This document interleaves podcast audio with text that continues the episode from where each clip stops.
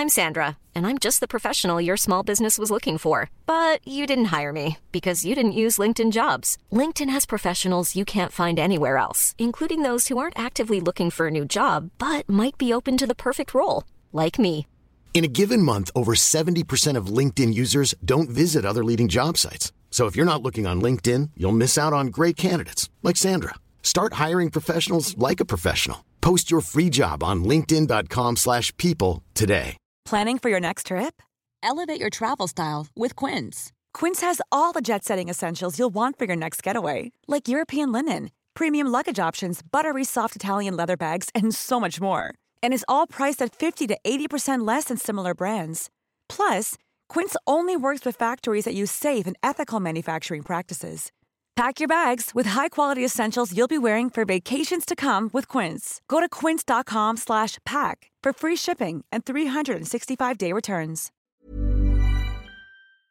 So, not long now until Rouleur 101 starts dropping through your letterboxes. So, another chance for us to talk about this special women focused edition. Guest editor Orla Chennaoui is here to tell us more about what's in it. And Rebecca Charlton talks about the impact of online racing, especially on the women's side of the sport. This is Rouleur Conversations, brought to you by Laka, bicycle insurance, powered by the community. So, Orla Chennaoui, guest editor of Rouleur Edition 101. Uh, you haven't, I don't think, got the actual paper copy in your hands yet, but we've seen the final proofs. Is it living up to your hopes and expectations? Oh, even you just saying, like, welcoming me there and saying the guest editor makes me feel terrified. I've been so excited about this, so excited and really energized, and, and I've felt a real sense of purpose with it. It's been such an honor. And now that I've seen the PDF version of it, for want of a better description, I've gone from absolute elation and deep, deep satisfaction to terror. I'm now feeling like it's such a cliche, especially in publishing and writing and talking about bringing your baby out into the world. But I feel like I've, we've made this almost perfectly formed little thing. And it's time to share it. I have to let go of it. I have to I have to let it be what it will be and whatever anyone else wants it to be, whether they're happy with it, whether they think we could have done better, whether they think we could have done it differently.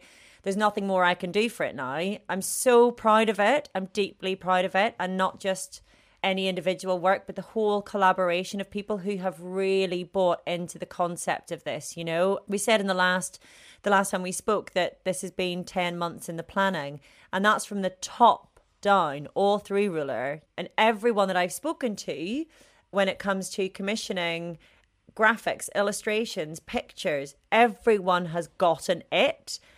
And that's been huge. And it's just been, uh, like I say, it's been so energizing, especially given the context in which we brought this thing to fruition. The first conversation I had about this was during the first lockdown. Here we are, almost a year later, in lockdown again, a different version of it. And yet we've managed to go on all of these conversations around the world and, and through history and it's been beautiful. It's it's been a beautiful connecting experience for me, and I really, really deeply hope that people can get something out of it. At least if they take some pleasure and solace from reading anything in these pages, it will make me very happy indeed. Uh, Rebecca Charlton, you've been in cycling journalism for a good few years now. Uh, what were your thoughts when you saw the proofs of Rouleur 101? Well, Ian, scarily enough, I actually had a think yesterday to how long it has been since I first started in the cycling industry, and it's about 15 years now. I don't know how this has happened, um, but I was so excited to see it come together. And I think for me, you know, I was so fortunate that Orla approached me and commissioned a piece, which I was so delighted and excited to work on. You know, I've had that element of being a little bit close to it, but of course, then seeing it come together from the outside and and seeing those both uh, perspectives, just going through, as Orla said, the the PDF version. Um, oh, it's absolutely beautiful. I'm just so excited for everyone else to see it. Now, the cover is really striking, Orla, isn't it? Especially for a cycling magazine. Am I allowed to say who it is? Well, I have. I've tagged her in my post and I've thanked her for allowing us to use that particular image of her, so go for it. So it's Shanaze Reade, and it's just her face, isn't it? It's just the lower half of her face, which is a really striking cover. How did you come to decide on that? Yeah, it's essentially just her mouth and her nose how we came about it there were so we had so many different conversations as to what kind of a cover we wanted i cannot even begin to bore you i mean i say bore you i find it inspiring to talk about all the different ways we could convey what we wanted to convey and and we had so many complex um, ambitious plans I won't actually use too many spoilers in case they're they're revisited in later magazines. But there was one in particular that I really loved. This image that I love that was used on the cover of Vogue India, and it is of a, a model essentially on a bicycle going through um, some sort of fields, sort of flatland fields. In heels with this wonderful couture gown flowing behind her. And I just find it such a liberating image, but at the same time, so evocative of the constraints that women put in themselves, but playing with it, you know, and the playfulness of the dress and everything. So, anyway, uh, one of my thoughts have been to do something like this, amongst many, many other thoughts. The shoot went ahead with Shanaze, who was our cover story, and I spoke in, in in depth with Veronique, the photographer, beforehand, and we had different ideas, and then um, shoots are what they are. They're organic, living, breathing things. You know, they depend on mood and lighting and time constraints and whatnot. And we came back with a whole load of pictures, none of which in any way tallied with what we had thought we might end up doing, but each one was beautiful. And then we were sort of thinking, okay, well, what do we do with this? Anyway, Jeremy, who's the art director of the magazine, put together a few mock ups, lots of different kinds, some of, of um, more her arms, of her face, of her profile.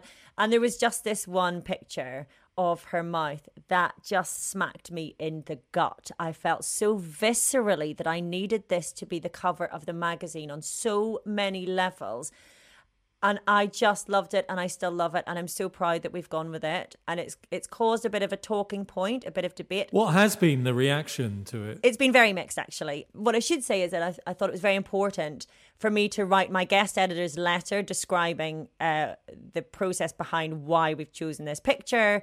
Um, and so any post that we have put on social media has included that letter to explain why we wanted to use um, this picture the reason being, what so when I saw it, your first instinct, whether we realize this or not, this it surprised me. My first instinct was, well, that's a very sensual picture because it's of a woman's mouth. And and my my split second thought after that was, why did I think that? Why did I think that? I know why I thought it because that is what we're told a woman's mouth is. We're told it is sensual, it is sexual, and that is by the weight of historical narrative which is written by and for men. That's just the way it is. That's not being accusatory. It's simply the way it is. And so I just thought, wow, how powerful would it be if we were to use her mouth, Shanaze's mouth, as a symbol of all of our mouths, of our voices, the way in which we express ourselves, the way in which we express our narrative and our stories and, and share stories with each other. And that's exactly the purpose of this magazine is to have a woman's voice.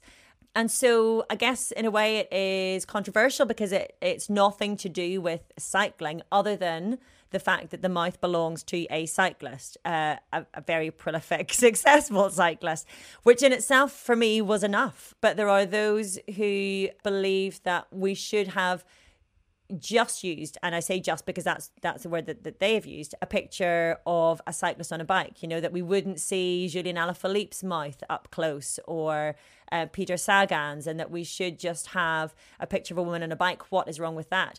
What is wrong with that? Absolutely nothing is wrong with that, other than I wanted to make a statement and I wanted to create a bit of discussion and debate. And I really feel like uh, we live in, in a dangerous time when it comes to debate and discussion whereby you know this cancel culture just just strikes me to the core I, I i i find it so distressing because the richness of our entire species is built on debate and discussion and back and forth and to and fro and disagreement. And I want there to be disagreement because if you can listen to someone else's point of view and still disagree, at least you've listened. Rebecca, you've um, been seeing some of the reaction as well. What was what were your thoughts when you saw it? I'm just so happy and grateful that you have made that decision, Orla, and to make that statement because it has sparked debate. And I'd be interested in a minute to know if the reaction has been as you expected. I mean, I've had a look at, at the first reactions online, and I think obviously it is so largely positive, of course, but there are those few comments that, yeah, really sparked my interest because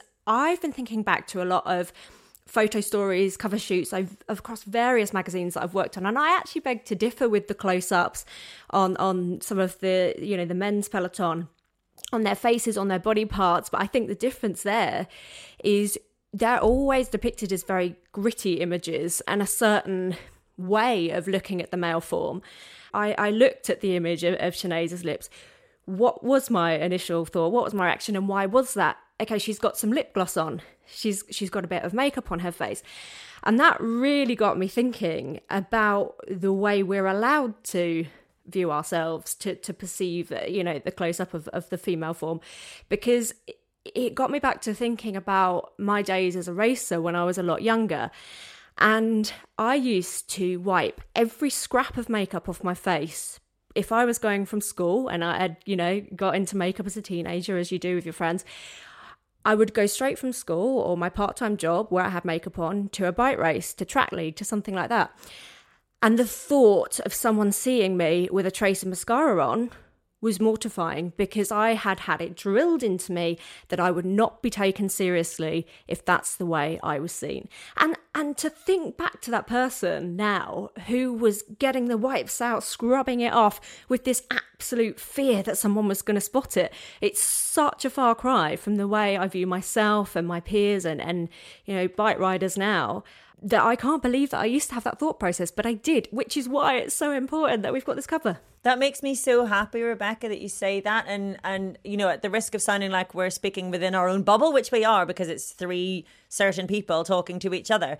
I was going to say it doesn't matter to me if the cover is accepted and if people get it, but of course it matters. You know, we're trying to do things to, to find commonality and to try to uh, bring people together. And so, I guess my fear had been that people would look at it and think that it was cheap, you know, and think that it was an easy way to view a woman. But but I wanted it to be a more difficult way to view a successful, strong woman. You know that there was one comment that was made, you know, and really respectfully, and and and I'm not I'm not singling out comments because I I disagree with them. This one was a really good point, saying um maybe we could have had half and half you know maybe we could have had half you know did the mouth have to be so beautiful? Did the person have to be so beautiful? And, and could we not have also have had you know half of like a gritty muddy face? I mean i would argue that the gritty muddy face is also beautiful and there's there's a very celebrated aesthetic these days certainly on instagram when it comes to cross and mountain biking and, and women with you know spattered faces but I feel like almost going back to what you're saying, Rebecca, that beauty, male or female, doesn't need to be denied, you know, and, and it's not my fault that Shanaze Reade is a beautiful mouth. you know, that's who we chose for the cover, and it happened to be the most beautiful, striking picture um, that, that spoke of the magazine on so many levels, which is why we went with it. But um, but I'm happy that it's causing discussion. That's what I wanted. I want people to tell me what they think, you know, whether uh, they agree with me or I agree with them or not. Away from the cover, the interview with Shanaze is really interesting as well. I mean, I follow the sport pretty closely, but I wasn't aware of all the things that she'd been through. Yeah, she has a really, really interesting life. And when you speak to Shanaze, she's really unassuming, you know, and she's really humble and straightforward. And I think she's maybe even getting to a stage in her life where she realizes how unusual her story is for someone of, of her level of success, certainly within track cycling, you know, and, and she's realizing maybe how much she maybe didn't fit into that mold. But yeah, in the in the um, interview with Ian Cleverly, she talks about her upbringing um, her dad left whenever she was um, just a baby. She ended up being brought up by her grandparents because her mum was just a kid, as she calls her, whenever she had her and was in and out of her life when she was younger. Her mum was involved in abusive relationships. Yeah, it was just it was a very it was a it was a tough upbringing. It was tough to speak to Shanaze. You'll know that it was also filled with a lot of love, you know, and she had an awful lot of positive role models and that's the power of sport as well. Um, but she's overcome an awful lot to get to the success that she's had. And then she's been, well, she's been very open recently talking about her subsequent alcoholism after retiring from cycling and, and her recovery from that. She's such a fascinating, rewarding interviewee and a really and a really generous person with sharing her life experience. One of the other central articles is the uh, roundtable discussion between you, um, Orla, Monica Santini of the clothing brand, Lizzie Deignan, and uh, Fran Millar, who's formerly of um, Team Sky and Ineos. Uh, when you sat down with them or when you spoke to them, did the discussion end up going how you expected it to go? Um, yes and no, because you never know how any discussion is going to go. It surpassed my my hopes, that's for sure, and that's that's knowing Monica and Lizzie and Fran and knowing a you know at least a fraction of, of what they were going to offer me. I was really I was really nervous about it because like I say I I know the women some of them really well and I knew that we had the potential for a really powerful, important discussion. And you know, when you set down to do something with that kind of an ambition, you feel like you're only ever going to be disappointed. But the the experience and the stories and the this sort of shared experience, I guess, that we've all had was so uplifting. Like, I came away from that conversation absolutely buzzing. I think I cried. I shared the story as as it will appear in the magazine with a friend who messaged me this morning and said that was I'm just so glad you've had this conversation. And it was just the kind of conversation that I feel like I haven't read enough of, you know, women like Monica, like Lizzie, like Fran, who are at the top of their game, um, be that game woman's game or a man's game and what it means to be a woman in it. Does it make a difference? You know, do, does it matter to be a woman? If it does, why? In what way? And it's a really celebratory discussion. I fa- I feel. I don't think it was. Again, I go back to nothing about this is accusatory. It's not us and them.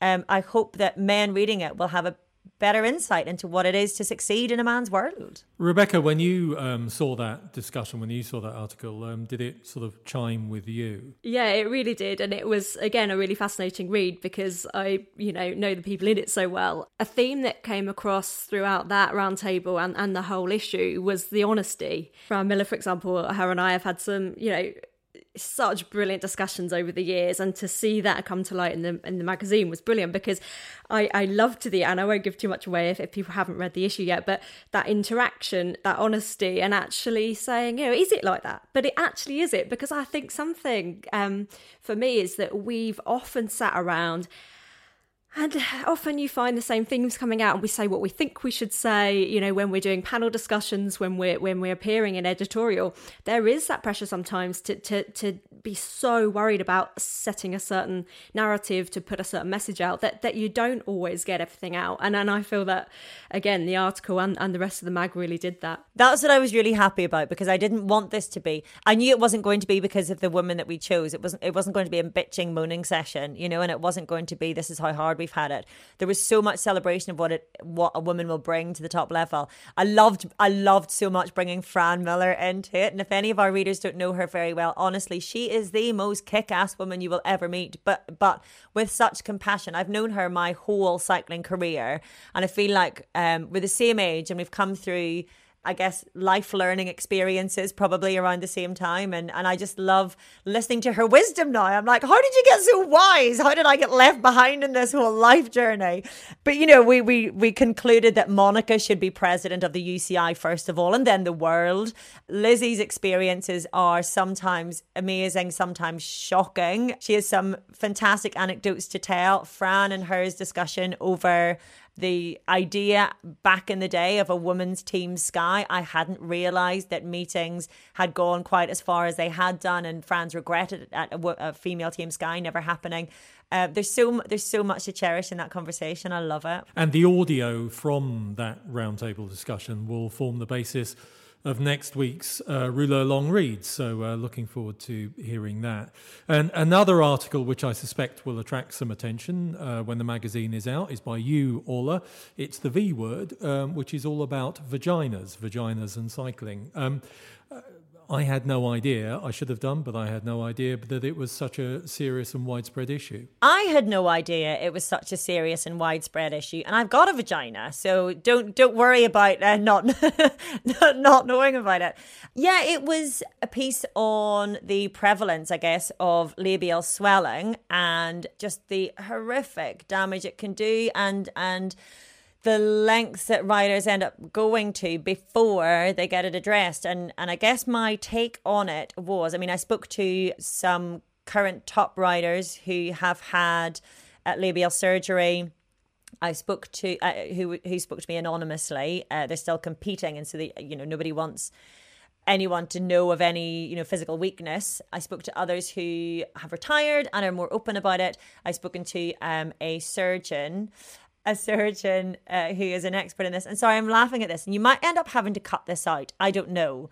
But um so so so my discovery on talking about all of this was that an awful lot of the problems when it comes to discovering whether or not we have an issue is that there is still so much embarrassment and so much shame around vaginas, you know, and even the word we don't use very much.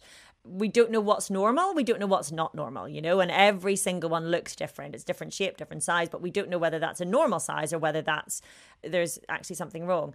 And when I spoke to the um, surgeon who spoke very, you know, medically and biologically about the whole situation, and he's done incredible work uh, promoting awareness of this, um, he sent me a message shortly afterwards saying that he wanted to read the piece um, and said, Had I finished yet writing the article about flat mash? I'll just leave the words there, flap and mash. And I and I read it and felt I I felt physically sick. And then I googled it and realized that that this is a term people use it and you know articles have been written using the phrase but that I mean, uh, even just saying it now still makes me feel sick the term in itself i just find so i mean it's just so derogatory isn't it and and no one wants to put their hands up and say they've got flat mash I just feel like we need to have a bit of a more grown up conversation about it, and maybe that will help from the elites all the way down to um, you know amateurs who didn't realize that this was going to be necessarily a problem for them. You can't help thinking that if there was a similar problem which affected male riders, it would have been discussed endlessly, and there would be all kinds of solutions put forward, and it would be discussed. Um, in every cycling magazine and on every forum. It is an issue that, you know, people will say, and some have said to me on social media that we need to talk about this more with men as well. It's not just women. And certainly there have been excellent articles written about this when it comes to women, you know, some incredible pieces. Hannah Dines is is one of the paracyclists who I spoke to for the piece who, who's written extensively about it before.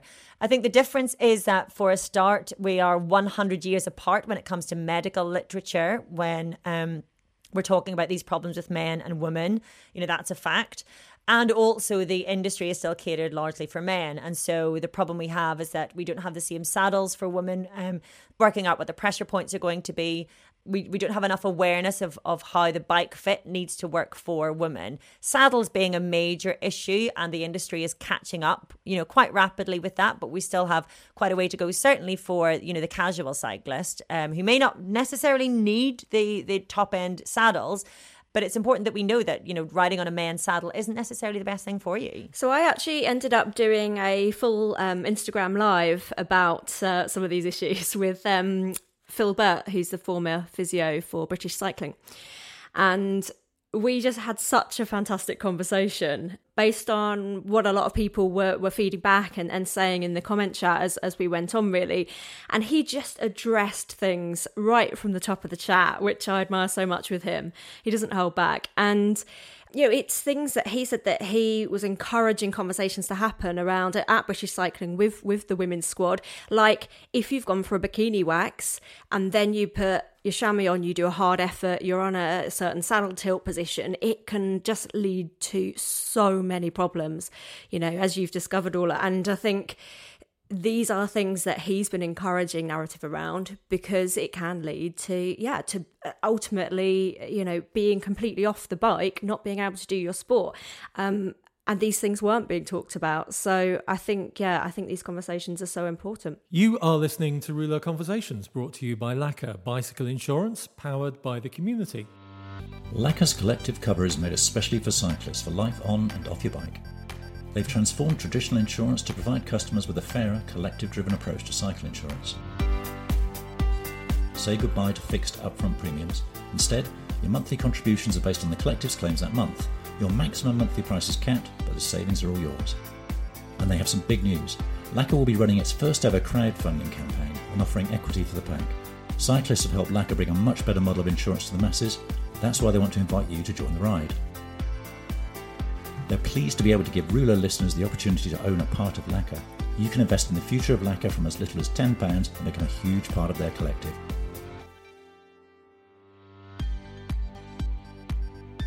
To register and to find out more about Laka's crowdfunding campaign, head to laka.co. You're listening to Rouleur Conversations with me, Ian Parkinson, Orla Chennaoui, and Rebecca Charlton. And we're talking about issue 101. And if you want to get your hands on a copy, you need to subscribe. Go to the Rouleur website. You can get a subscription for as little as £7 a month. And you can also, of course, subscribe to our Italian and Spanish language sister magazines. And while you're there, check out the shop with a wide range of the best cycling brands in the world all in one place. Now, uh, Rebecca, you have an article in Rouleur 101, uh, which is about Zwift and other online racing and training apps. Um, which have been around for a while, of course, but uh, and been popular, but have really taken off since the start of the pandemic at the beginning of last year. Yeah, I mean, I can't lie. Anyone that follows me on social media will know I've become a complete Zwift addict. Um, and this happened in the first lockdown, actually. Um, I've got some previous sort of issues with my lungs after quite a nasty bike crash years and years ago um, that led me to end up in hospital with pneumonia because I'd partially collapsed a lung in this, this crash, breaking ribs, um, and didn't realise. So um, this kind of went on and on and, and led me to have to be quite careful when it comes to getting chest infections or, you know, or worse. And for that reason, you know, when it was such an unknown with, with, the beginning of the pandemic, I really didn't want to leave the house. You know, I didn't even want want to pop to the shops at first, and certainly didn't think about going out for a group bike ride or anything like that. So I was following things so so cautiously, for obvious reasons, and I'd commentated and, and worked with Zwift um, for a couple of years by that point, but I'd never really had that permanent setup at home. And I spoke to them quite early on, and they said, you know, well, why don't we get you sorted with a Zwift station? Um, and I had quite a small um, flat in London at the time, and and I did give a thought to to the amount of space it might take up, and you know, how much am I going to regularly use it? And you know, with everything happening, with bike races and, and events being cancelled and, and largely being at ho- home the whole time, I thought, you know what, I'm going to set this up permanently so I got the Zwift set up right in the middle of my living space, basically. And I was just on it pretty much every day and arranging all these meetups. And it was just such a wonderful way to socialize to meet up with with you know people that i was needing to have work chats with. We were ending up on Zwift and, and having a chat on the on the gaming app discord. So i went in full headset everything. Yeah i just got absolutely hooked on the elements that it was bringing my life that I, I couldn't get anywhere else, you know, essentially being locked in. I just got more and more and more hooked. And then the premise for this article came from the fact that um, a friend of mine, a colleague that I was riding with regularly, he was bringing together a lot of people that were, were Zwifters and, and industry peers to, to ride regularly. And one day, Ashleigh Moolman-Pasio came on one of the rides and we started chatting on Discord and got on really, really well. And then she subsequently invited me along to, to a regular ride that she's doing every week where she'll have a huge training block of, you know, I suspect about five hours or more. And as part of that, she'll ride on Zwift and then she'll perhaps go out on the road to, to bridge the rest of it. And so, of course, you know, it's probably quite a sedate pace for her, um, steady training miles, but for me, I'm I'm pretty much sprinting to keep up with her. But you know, we we were doing this regular ride, and I just thought, how generous of a rider like Ashleigh to invite a rider of my ability to come along and and and get involved. And it led to so many conversations that I'd never had an opportunity to have in a flash interview zone, live on TV, very short, few seconds here and there. And I was just saying to her, you know, these things that you're saying to me are just fascinating. You know, that a lot of these things I just didn't know. I didn't know the impact things were having in, in terms of esports. And so, yeah, I, I kind of said to her, do you want to actually get this down? Um, do, you, do you want to share these stories? And she was like, I'd absolutely love to. And, and that's um, how the conversation started with Ola and I about formulating an article. And Ashleigh Moolman-Pasio um, became Zwift world champion. Um, and suddenly she got more recognition than she'd ever got for years of riding in the World Tour and, and Olympics and more money. Yeah, I mean, you you can't argue it. You, you just can't. I think, you know, for the words that's come from her mouth, yeah, she says that that recognition just escalated because people were watching her live on television of course, then you know we we discovered that the prize money there was complete parity with with the men's racing, and there were just so many benefits to come from it. And I think you know, alongside that, she just is a rider that saw this opportunity and embraced it and and not only that what i love about her is she wants to share this with everybody else. She's she's not keeping this to herself at all. She's saying do you know what? This is a really big factor in our sport and i want to see more people benefit. I want to open doors for people coming through. Um, and she and she's just shouting about it so much. And there is that sort of crossover isn't there between zwift the zwift academy and the sort of pro uh, riders and pro teams. Um, but they are they are they well they do seem to be. It has to be said. I'm a, such a luddite. I've never tried it, but um, they do seem to be very different skills. I mean, ri- racing online and racing in the real world, um, as it were, are very different, aren't yeah, they? Yeah, and this is something that Ashleigh really embraced because, um, as you'll learn in the article, you know, she she hasn't always been on Zwift. She hasn't always been as savvy with with the platform of esports, and it takes a lot of learning. Um, and that's something i really love about it is yeah of course i've had so many discussions with people that have said it's not it's you can't draw that parallel. It's not exactly the same. And no it's not. But it does bring another element. You know um just doing the amateur racing and, and rides myself you have to position yourself off the start line. So you're almost sprinting out of the gate in order to to have you know a role in that race as it goes on because you've got to be fast out of the gun and i think that's something again she went away and she learned how to execute that perfectly, how to use things like power ups in the game, where you get a certain amount of time where your power to weight will increase, for example, with a feather. Um, so you're learning all these things as you go, and it's and it's an exciting new entity in itself. And it's not just sort of um, national and international level, is it? Because there's you know local race leagues been organised. There's even a Tuesday night track league, which recreates a local track league online. yeah, well. there there is genuinely something for absolutely everyone. My mum rides Zwift with me a couple of times a week, and yeah, she's found categories. The, the Tour de Zwift is happening at the moment, and she's got a category that she can go and do and it's a race for her you know and then i've got a category that's a race for me and then you've got right up to the elites. And i think that's what's brilliant. There's always something going on um, however seriously or, or socially you want to take it. And do you think when all of this is hopefully over we'll forget about online riding and we'll forget about Zwift and we'll just go back to riding out in the uh, in the fresh air again? Or do you think it's definitely something that's really kind of embedded in our psyche now. I think it's here to stay, but of course, I think it will go back to, to a place for both. But I've I've learned ways of of fitting more into the day with with the ability to use Zwift because, of course, I'll always be a roadie. I'll always go out on those road rides, um, or at least you know, hopefully more so in the future. But that doesn't mean that it's not still really time consuming. So you can get such a hard workout on Zwift for 40 minutes and, and it replaces perhaps, you know, a couple of hours of stop start on the road. So I definitely think there's a place for it. But I've been joking with people because after the first lockdown, when people started to to sort of get back to a little bit more normality, you know, people were disappearing off, off some of the Zwift rides. And I was like, no, don't leave me. Come back. Um, because I, you know, I was by far the most hooked on it. But yeah, I, I definitely think there's um there's a real place for it. It's its own platform, but it's, it has become, as Rebecca says, its own entity. And I and I find the this the force for good something that's very positive and and um, very necessary right now because we look at a sport like cycling, which is so beautifully steeped in tradition, but sometimes hampered by that tradition.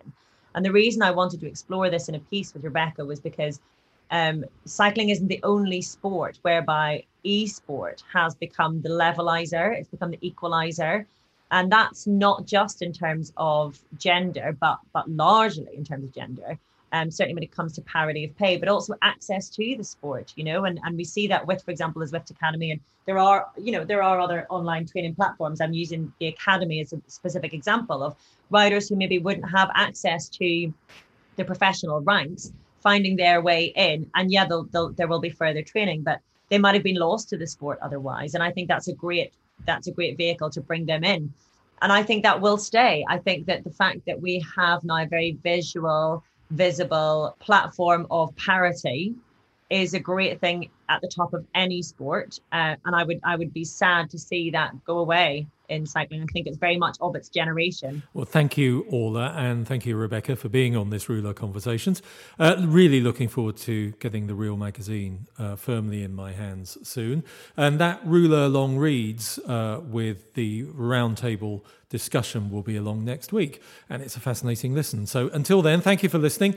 And if you haven't already, subscribe. Now then, here's an infomercial message for the discerning folk of Rouleurland.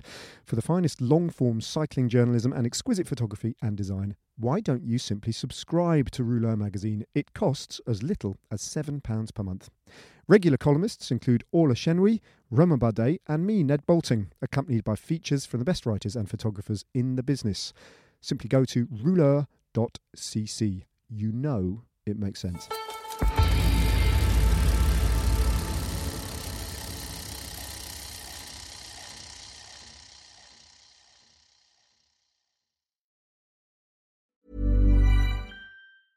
Planning for your next trip? Elevate your travel style with Quince. Quince has all the jet setting essentials you'll want for your next getaway, like European linen, premium luggage options, buttery soft Italian leather bags, and so much more. And is all priced at 50 to 80% less than similar brands. Plus, Quince only works with factories that use safe and ethical manufacturing practices. Pack your bags with high-quality essentials you'll be wearing for vacations to come with Quince. Go to quince.com/pack for free shipping and 365-day returns.